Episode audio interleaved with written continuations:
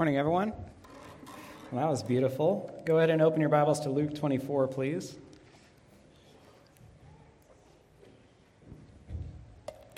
Good to see all of you. Title this morning's sermon is Raised to Life for Our Justification. If you want to stand with me, we're going to read verses 13 through 35. Luke 24, 13 to 35. Quite a bit to read, so if you can't stand the whole time, you can, you can remain seated. That very day, two of them were going to a village named Emmaus, about seven miles from Jerusalem. And they were talking with each other about all these things that had happened. While they were talking and discussing together, Jesus himself drew near and went with them, but their eyes were kept from recognizing him. And he said to them, What is this conversation that you are holding with each other as you walk? And they stood still, looking sad. Then one of them, named Cleopas, answered him, Are you the only visitor to Jerusalem who does not know the things that have happened there in these days? And he said to them, What things? And they said to him concerning Jesus of Nazareth, a man who was a prophet, mighty in deed and word before God and all the people, and how our chief priests and rulers delivered him up to be condemned to death and crucified him. But we had hoped that he was the one who would to redeem Israel. Yes, and besides all this, it is now the third day since these things happened. Moreover, some women of our company amazed us. They were at the tomb early in the morning, and when they did not find his body, they came back saying that they had even seen a vision of angels who said that he was alive. Some of those who were with us went to the tomb and found it just as the women had said, but him they did not see. And he said to them, O foolish ones, and slow of heart to believe all that the prophets have spoken, was it not necessary that the Christ should suffer these things and enter into his glory? And beginning with Moses and all the prophets, he interpreted to them in all the scriptures the things concerning himself. So they drew near to the village to which they were going. He acted as if he were going farther, but they urged him strongly, saying, Stay with us, for it is toward evening, and the day is now far spent. So he went in to stay with them. Verse 30 When he was at the table with them, he took the bread and blessed and broken and gave it to them. And their eyes were opened, and they recognized him and he vanished from their sight. They said to each other, Did not our hearts burn within us while he talked to us on the road, while he opened to us the scriptures? And they rose that same hour and returned to Jerusalem. And they found the eleven and those who were with them gathered together, saying, And here it is, The Lord has risen indeed and has appeared to Simon. Then they told what had happened on the road and how he was known to them in the breaking of the bread. You may be seated. Father, we thank you so much for this Resurrection Sunday to celebrate Christ's victory over sin and death. Just must be one of our uh, spiritually speaking favorite, or, or hopefully uh, not just spiritually speaking, but favorite days of the year in any respect, as we reflect on what this represents as Christ sprung from the grave. Um, because sin, uh, he had not sinned and death could not hold him, and how his resurrection becomes our resurrection. I thank you, Lord, for uh, your Son being willing to come and hang on that cross in our place and take that punishment for us, but we hopefully recognize it would mean nothing without Christ being raised from the dead. And so, what, what a treasure it is to be able to reflect on that and what it means for us, Lord. I pray for the passages. We'll be looking at um, many of them uh, quickly, that you would give us a good elevated uh, view. I don't think we could take all this in as well over, over many weeks, which I didn't want to do, but just to be able to look at them uh, so quickly, Lord, give us an understanding and appreciation for the mistake we can make if we tend to look at things physically instead of spiritually. And, uh, and even see how these two individuals on this road made that mistake, Lord, and, and prevent us from making it in our lives. And I guess I would just say, uh, on behalf of the congregation and myself included, Lord, help us to appreciate greatly what Christ did for us, not so much physically, but spiritually there be any unbelievers here who've joined us, especially people who don't who hear that and then think I'm talking about someone besides them, that they would be convicted of their sin and that you would grant them repentance and faith in Christ. We would, we would want nothing more than to see them come in here as unbelievers but leave as believers. And what, what a great day for that to be the case in their lives, Lord. Thank you for this time. Pray you can be pleased with it. And we ask this in Jesus' name. Amen. Amen, amen. All right, before we get into the verses in Luke 24, I'm going to back up and we're going to look at some examples that reveal the mistake that these two made when they were walking on the road to Emmaus with Jesus. uh, because I think it's a mistake that we can make as well. And I want the mistake to be so clear, I'm going to give you a lesson, the first lesson that reveals this mistake. So, lesson one don't miss the spiritual because you're focused on the physical. Don't miss the spiritual because you're focused on the physical. A common mistake all of us can make. We have the tendency to focus on the physical instead of the spiritual, and I think this is why there was so much confusion associated with Christ's first coming. I mean, that could be a whole other sermon itself, and I believe it's something that I've talked about before that when Christ came, they were looking for someone who would do more for them physically than he would do for them spiritually. They wanted a, a Christ or a Messiah who would come and then help them physically versus spiritually. A few examples from Scripture showing how we can tend to look at the physical and miss the spiritual. Think about the prophet Samuel when he was famously sent to the house of Jesse to anoint the next king of Israel. This would have been the second king of Israel. And Jesse had eight sons. The oldest was Eliab, and who was the youngest son? David was. And so David was not even uh, invited to the anointing. And listen to what happened. 1 Samuel 16 6 says, When Jesse's sons came in, so just imagine the anticipation as Samuel is waiting to see which one of these sons will be the next king of Israel that he's going to anoint.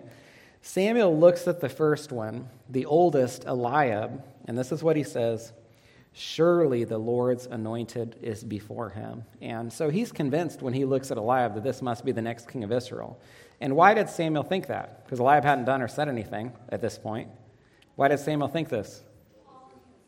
He's, doing, he's making this mistake, isn't he? He's looking at things physically and not spiritually. In fact, if he would have, he would have looked at, well, let's back up a little bit. The, the king that Samuel had anointed prior to this was Saul. And that's why Samuel was making the mistake at this moment that he was, because listen to what was said about Saul. 1 Samuel 9 2. Kish, that's Saul's father, had a choice and handsome son whose name was Saul.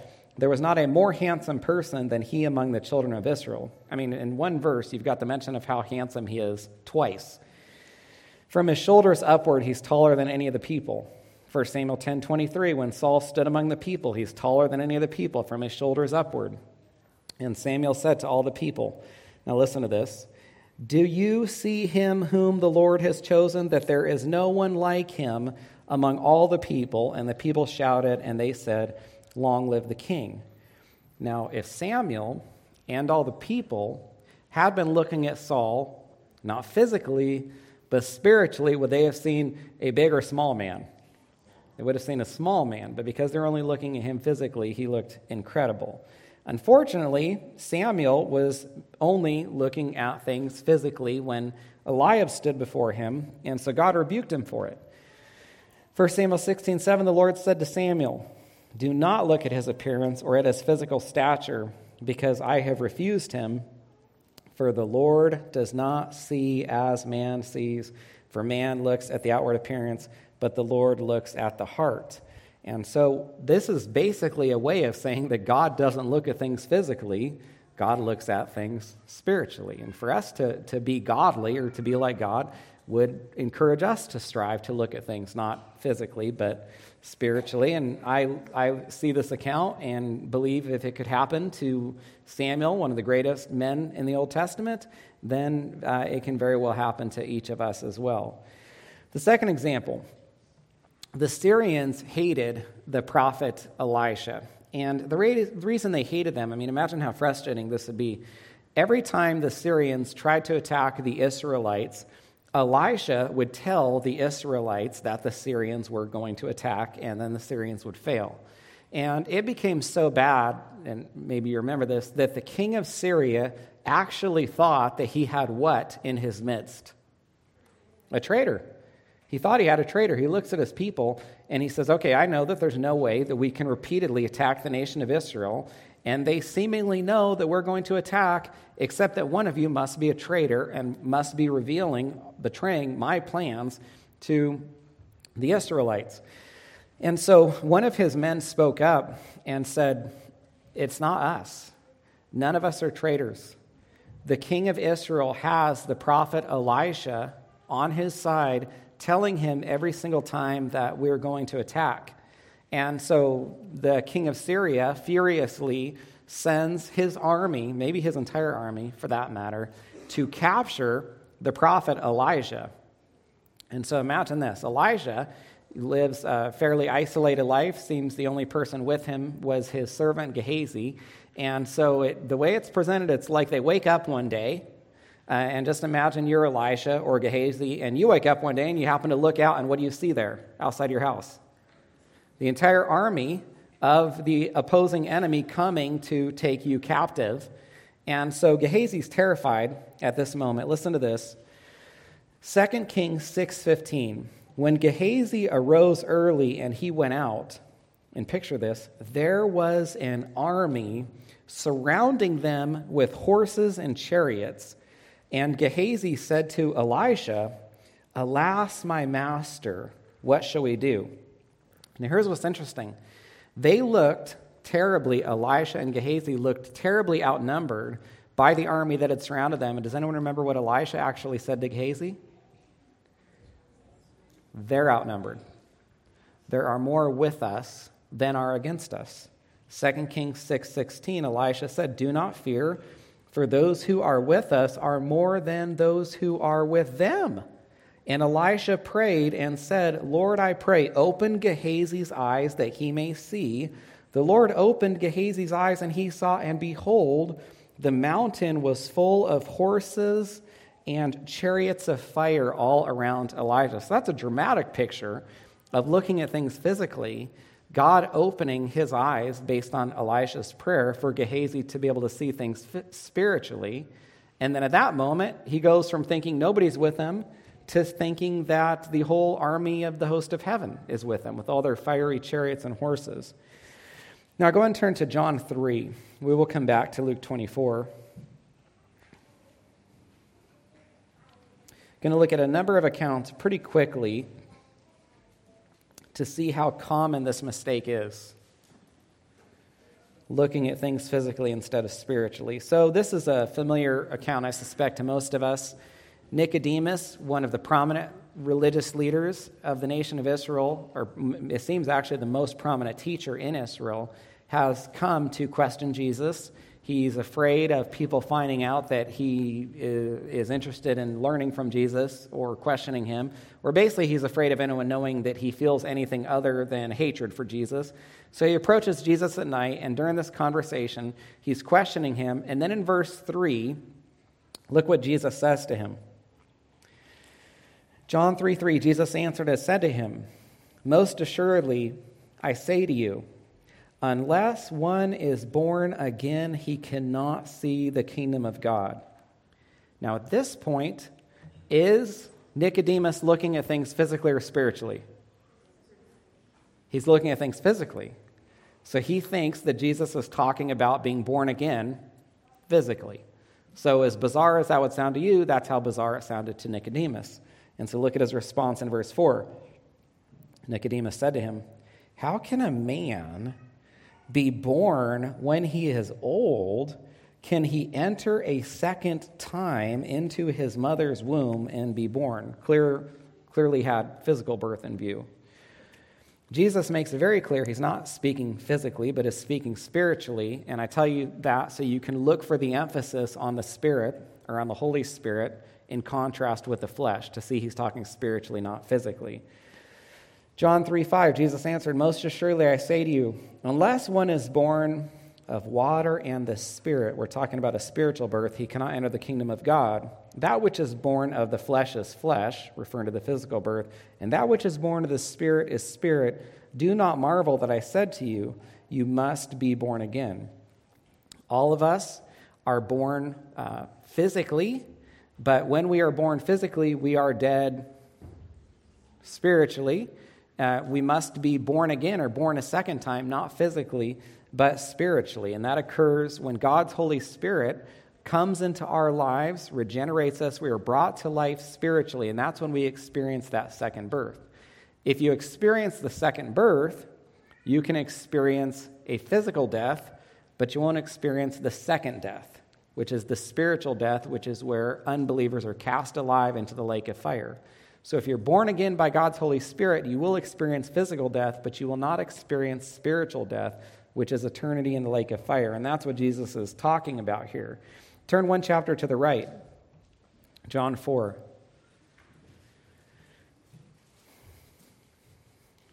Jesus is speaking to the woman at the well.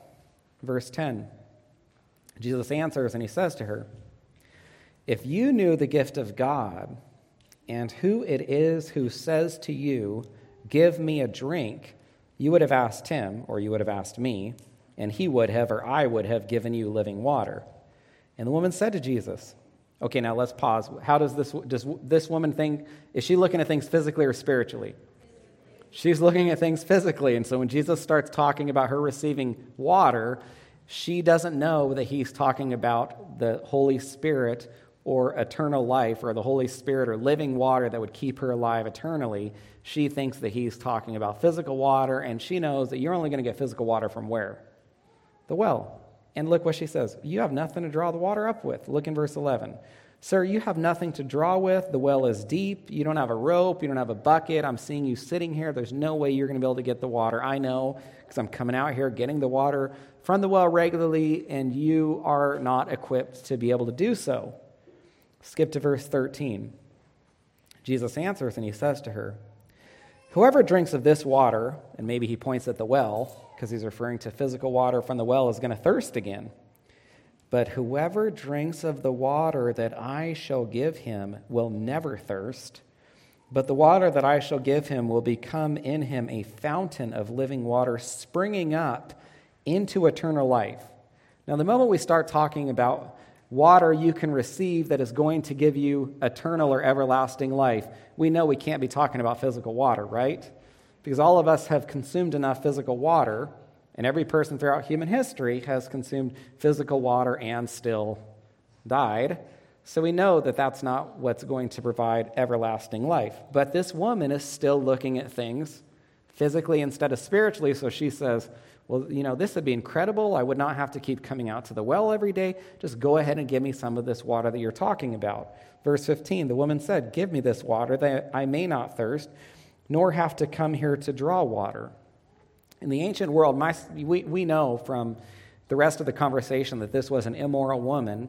She's, it, it was inappropriate for her to be traveling alone or going out to this well on her own like this. It would have basically made her an object of scorn and ridicule to people or communicated that she, she had been an immoral woman. And so she's like, I would love not only to not have to put forth the effort, come into this well, but I'd love not to have to come out here where everyone sees me and, and uh, looks down on me. And so give me some of the water that's going to let me stay in my house and avoid this, this daily trip. To her credit, she did end up understanding things spiritually. Look at verse 28. The woman then left her water pot, went her way into the city, and said to the men, Come see a man who told me all the things that I ever did. Could this be the Christ? And she did come to believe he was the Christ because she ends up sharing the gospel or sharing Christ with many Samaritans, and many Samaritans come to believe. But the point is, when you see her leave this bucket there which represents the reason that she came to this well in the first place, for physical reasons, to leave the bucket behind shows this transition that had taken place with her. That now, instead of being focused on the physical, she has such a focus on the spiritual that she'll leave the bucket that she knows she doesn't need for the living water that Jesus is going to offer her. Soon after this, the disciples try to give Jesus food. Look at verse 31. In the meantime, his disciples urged him. And they said, Rabbi, eat. But he said to them, I have food to eat of which you do not know. Now, at this point, did the disciples think he's talking about physical food or spiritual food? Verse 33 Therefore, the disciples said to one another, Has anyone given him anything to eat? They're confused because they don't think he has any food. Verse 34 Jesus says to them, My food is to do the will of him who sent me and to finish his work. And so Jesus just meant that doing his Father's will sustained him as much as physical food would. And so do you start to see this common tendency in man, or men or women, to look at things physically and miss the spiritual and how much confusion there can be?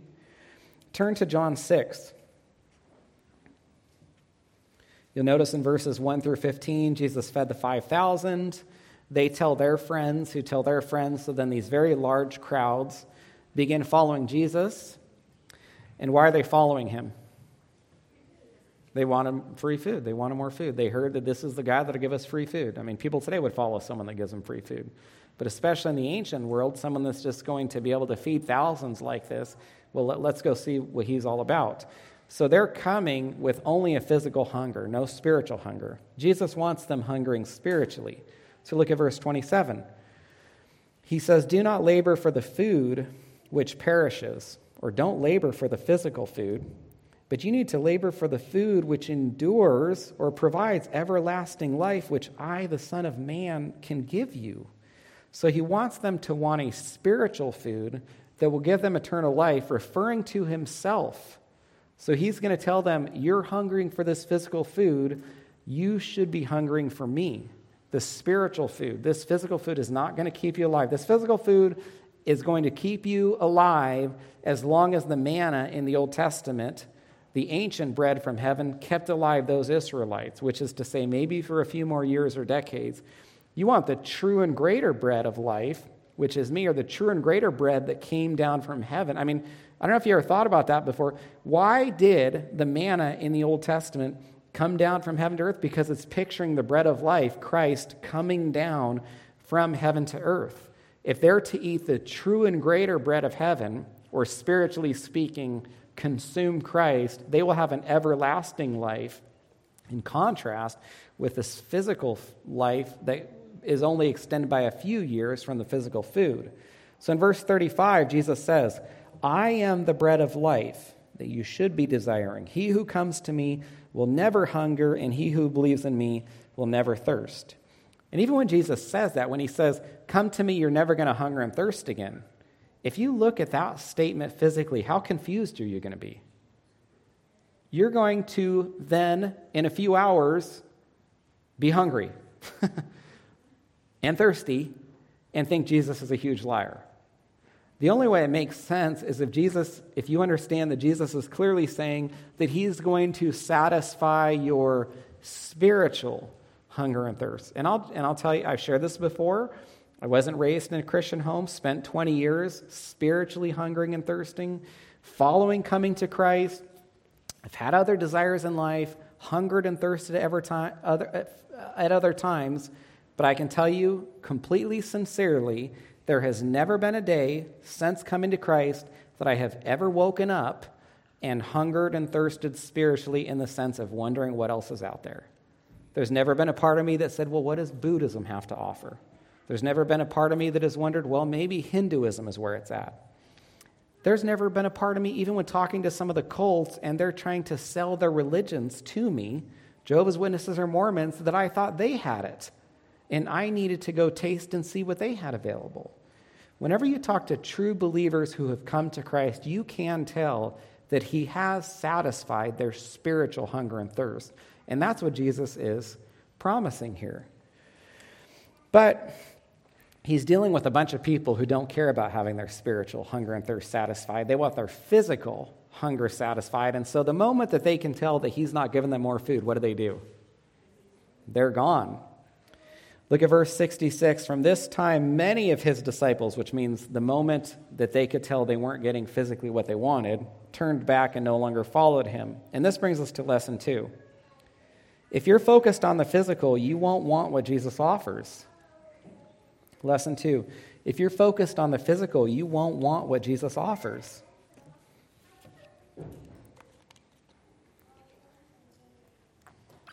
And those people that abandoned him in John 6 might be one of the best demonstrations of this in all of Scripture. Look at verse 67. And I've always appreciated the way this is written. Then Jesus said to the twelve, Do you also want to go away? I take this to mean there were swelling crowds of thousands that just shrunk down to how many? That would have been an incredible sight. Thousands of people leave someone and he's left with only 12. And he looks to them and he says, Do you also want to go away? As we've kind of talked before, every time Peter opens his mouth, you're going to get a home run or a strikeout, right? Uh, and this is one of the home runs. In verse 68, Simon Peter answers and he says, Lord, to whom shall we go? You have the words of eternal life. Why did Peter and the other disciples want to stay with Christ? They knew they weren't. In fact, it's kind of interesting to think about. Jesus told them, You want to be with me? Foxes have holes and birds have nests. We're going to hang out together. You're not even going to have a place to lay your head. In other words, Jesus told them, It is not going to be good physically for you being with me. So when I say, Why did the 12 want to be with Jesus? It sure wasn't for physical reasons. If they were looking at it entirely physically, they would have abandoned him. The reason that Peter wanted to remain with Christ, and the reason the other 10 wanted to remain with Christ, in fact, the reason Judas betrayed Christ was I believe Judas was looking at things physically. He wanted Christ to ascend to the throne of Israel, and he wanted to, to be there with him, and he wanted to force Christ's hand and force him to take the throne. But the other 10, along with Peter, were clearly looking at things spiritually. And so they, they were content or even happy to remain with him. Even toward the end, when Jesus looks at Peter and tells him what's in store for him in the future. I mean, your faith, your commitment to Christ is really tested when Christ looks at you. And what does church tradition tell us about the end of Peter's life? Crucified upside down. So if you're on the fence with Christ and he looks at you and tells you you're going to be martyred, that's when it becomes pretty obvious how committed you are, right? Because that's when, if you're playing games, you turn and say, well, maybe this whole Christianity thing isn't for me. And, and that's why, to me, obviously, Scripture is the greatest legitimizing factor we have in our faith. But you take a step down, and I'll tell you what really encourages me in my faith is the thousands of people in the first century who were willing to die for Christ. Because all, some people say, well, it was 2,000 years ago, you can't really know what was happening. If you rewind and go back 2,000 years, those people are only going to go into those colosseums. They're only going to be devoured by lions. They're only going to be burned alive. If what? They're convinced it's true. Because when you're on the fence, you say, um, I don't want to go in the Colosseum. I'll, I'll pinch the, the incense to Caesar. No, I'm not too excited about being strung up on that cross on the side of the road for the next few days in agonizing pain until I expire. You're only going to go to that death when you're absolutely convinced that Jesus is the Son of God.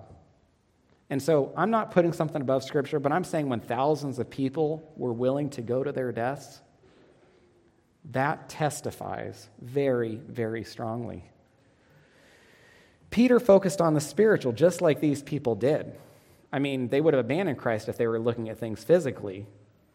But Peter understood what Jesus was offering. These martyrs did too. They understood Jesus' ministry. That's why Peter stuck around, even when he knew that it was going to mean being martyred himself.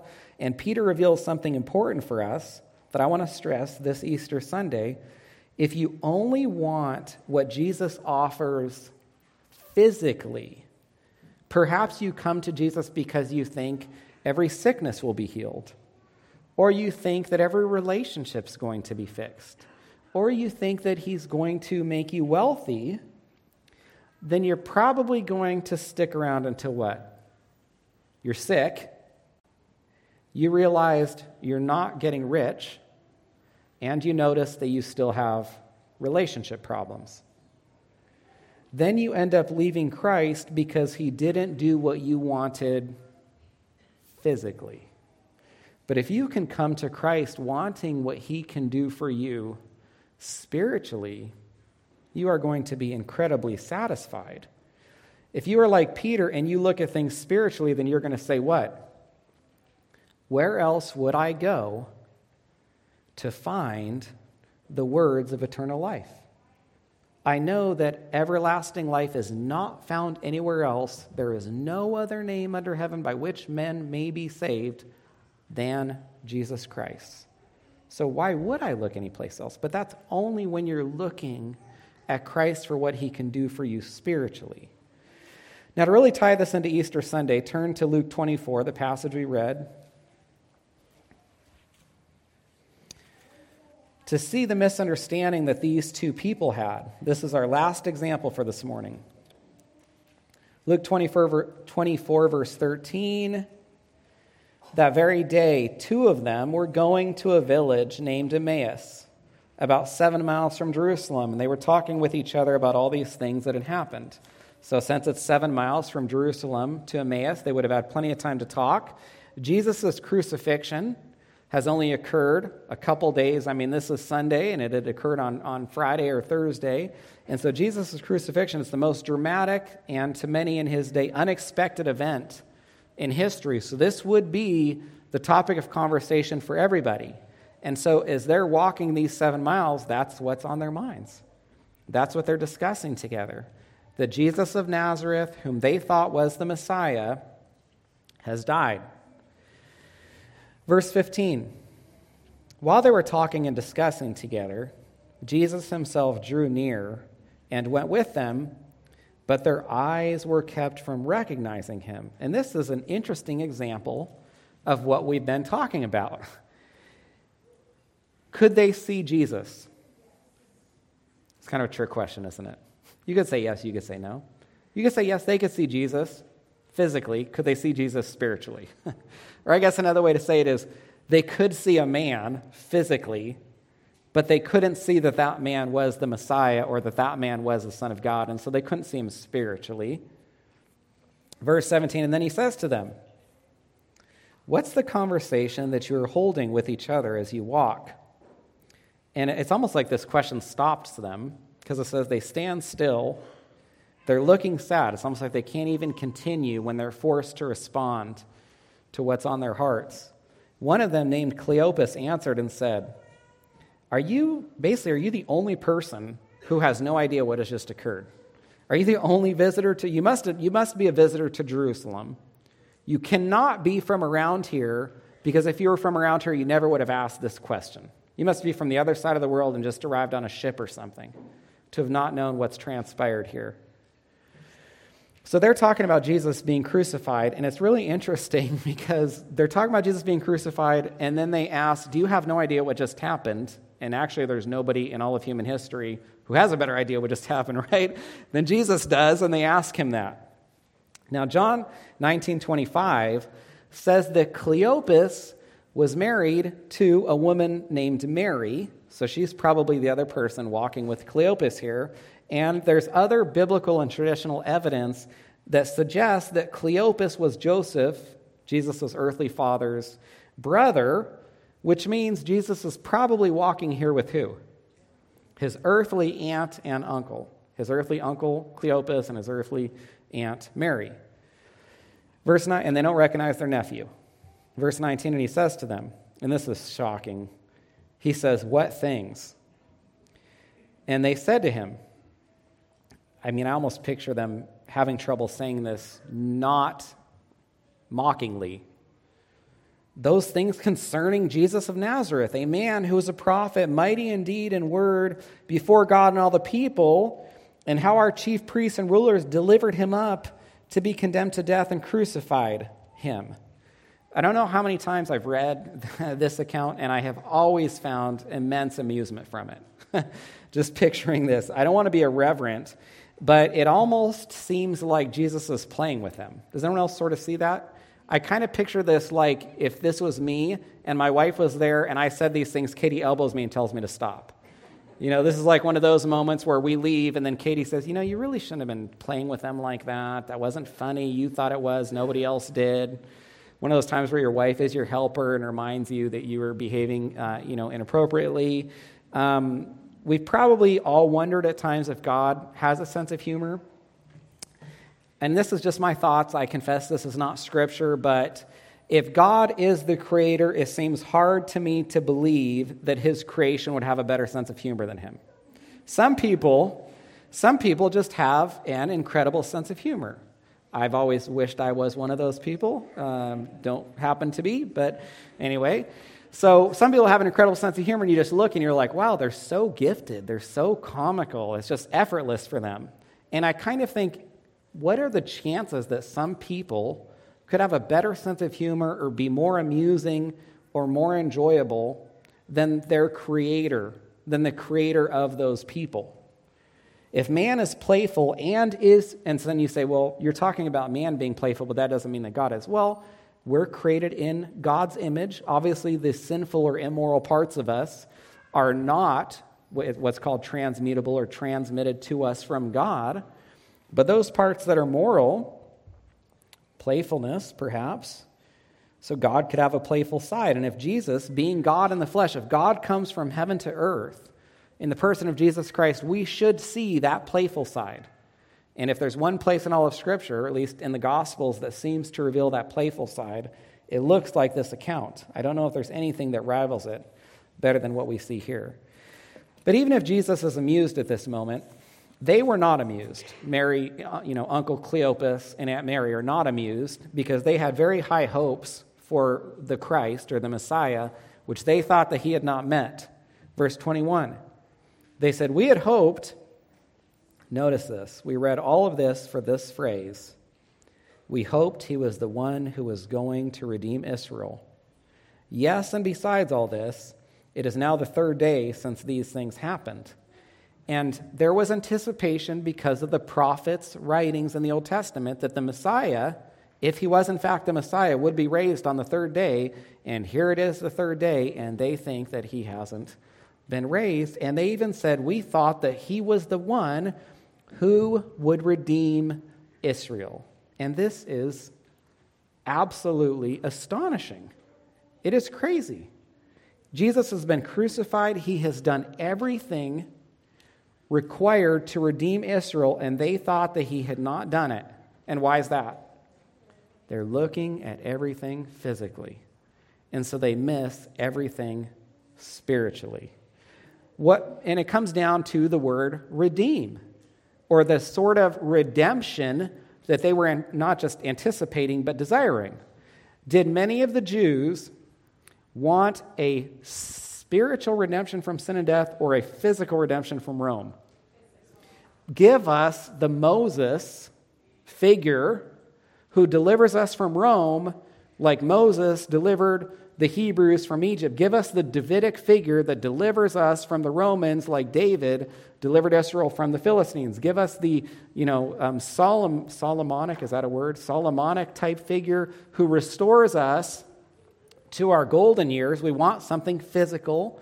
We want the golden years that we had under Solomon and give us the Messiah that is going to do that. Basically, give us the Messiah who gives us everything we have ever wanted physically.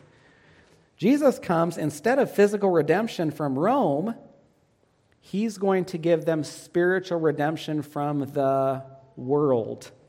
Instead of physical redemption from Caesar, he's going to give them spiritual redemption, not from the ruler of Rome, but from the ruler of this world, the devil.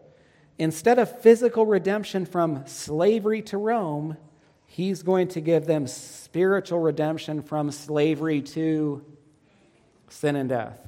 Even, even what I, I believe was shared during uh, communion.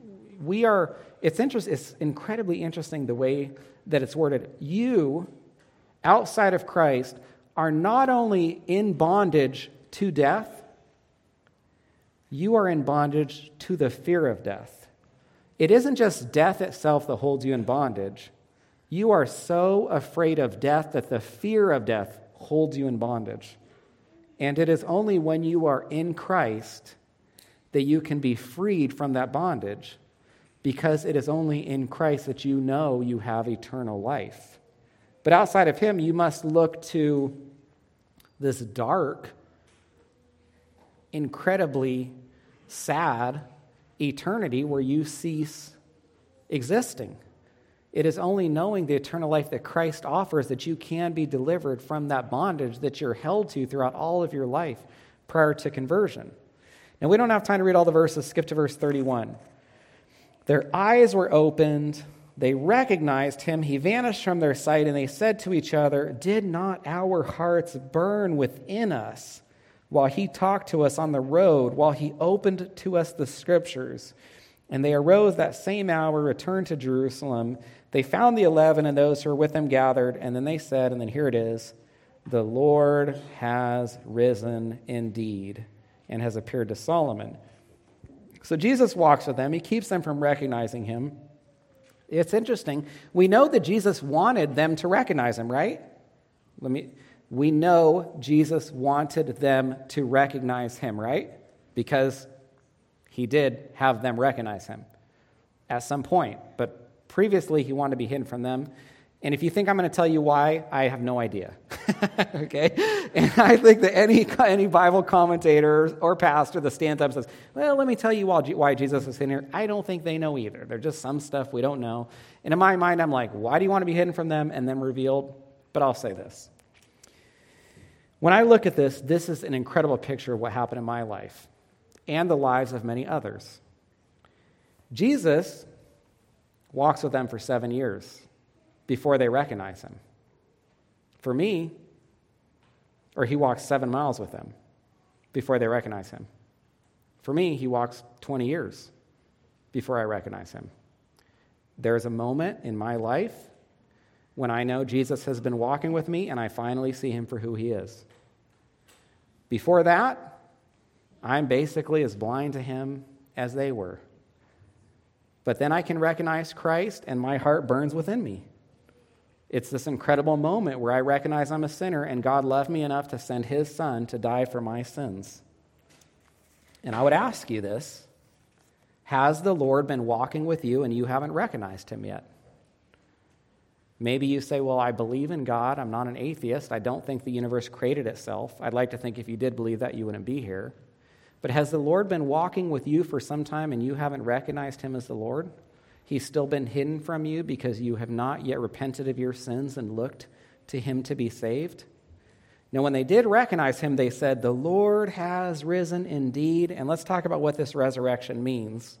And this brings us to lesson three Christ was raised to life for our justification. Christ was raised to life for our justification. If you write in your Bible, you can circle the words, The Lord has risen indeed, and you can write Romans 4.25.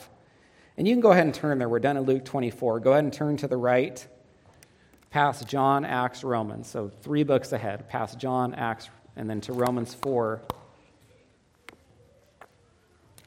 The Lord is risen indeed, and let's talk about what this resurrection means for us. So Romans 4:25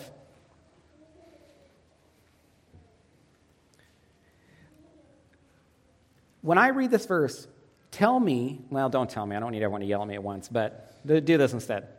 I'm going to read this verse and look for Good Friday and, and Resurrection Sunday in it. In verse 25, look for Good Friday, look for Christ's resurrection, and look for resurrection or crucifixion and the resurrection. Verse 25, Jesus was delivered up for our trespasses and raised for our justification. Now let's split the verse in half. And the first half says, Jesus was delivered up because of our offenses. And that looks back to Good Friday when Jesus died for our sins.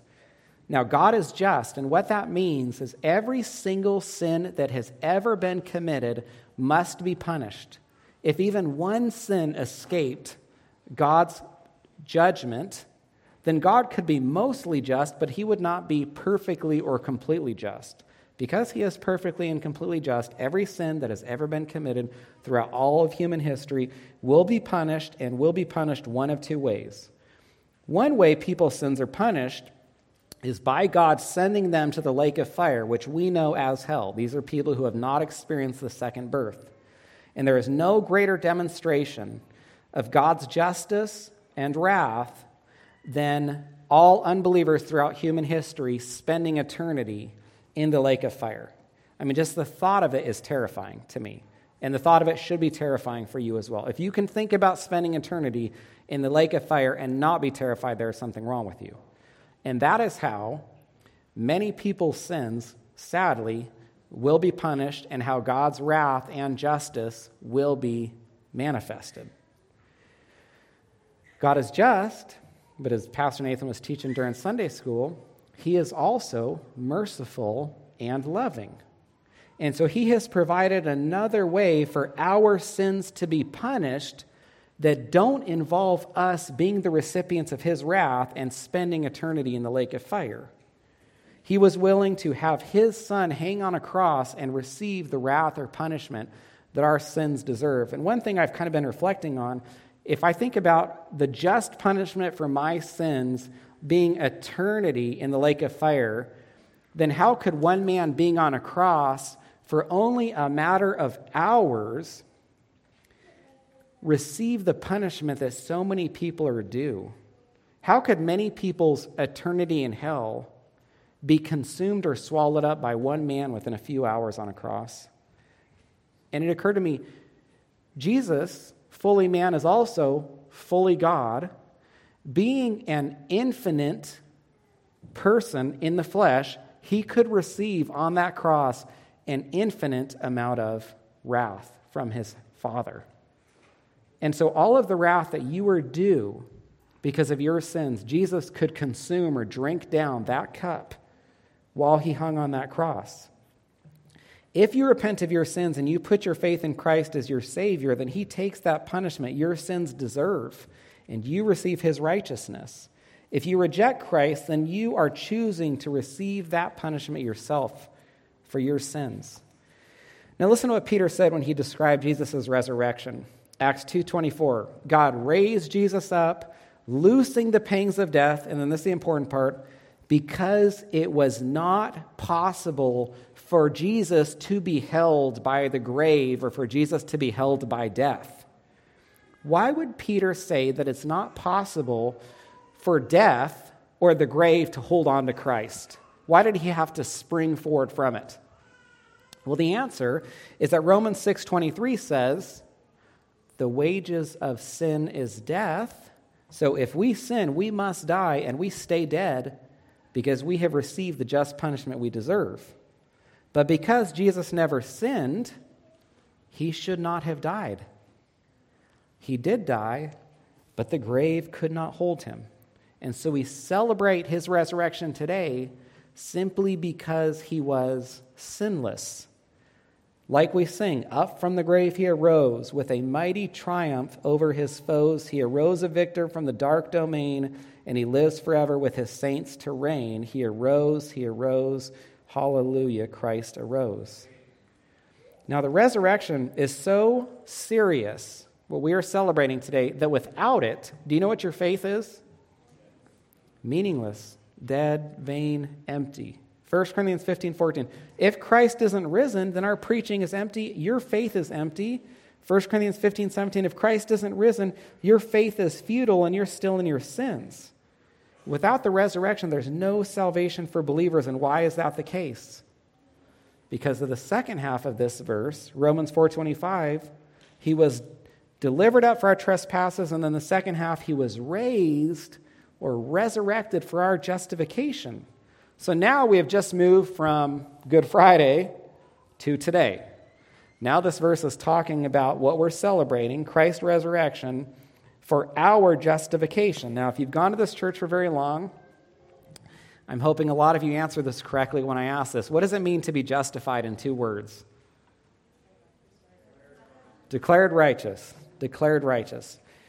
Justification is when God looks at sinful people like me and declares me righteous, not by my life or behavior, because if he had to declare me anything by my life or behavior, he would declare me unrighteous but he declares sinners like me righteous by my faith.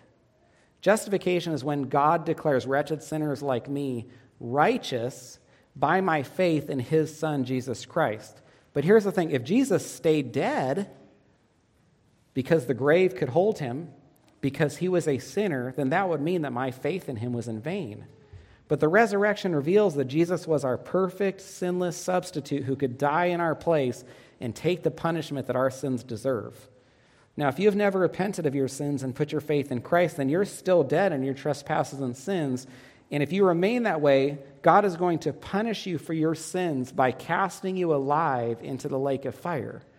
But if you have repented of your sins and you have put your faith in Christ, then just like Jesus died for you and his death became your death, he was raised today and his resurrection looks forward to your resurrection. His death became your death, his burial became your burial, and his resurrection will be your resurrection.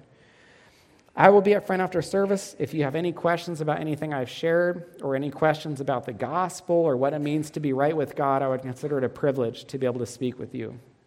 Father, we thank you so much for your son's resurrection, this great demonstration of his victory over sin and death. The grave could not hold him because he had been sinless. We thank you that he was willing to die despite his sinfulness in our place because our sins deserved a death. And so his death became our death, Lord. And so, how tremendous that he would be our perfect, sinless substitute. And I pray, Lord, that if there's anyone here who hasn't looked to Christ as their Savior, that you would convict them of that. We thank you so much for Jesus, what he's done for us, and the resurrection that awaits us, not because of anything we've done, but because of Jesus' perfect, sinless life that he lived vicariously as our substitute. And we pray these things in his name. Amen.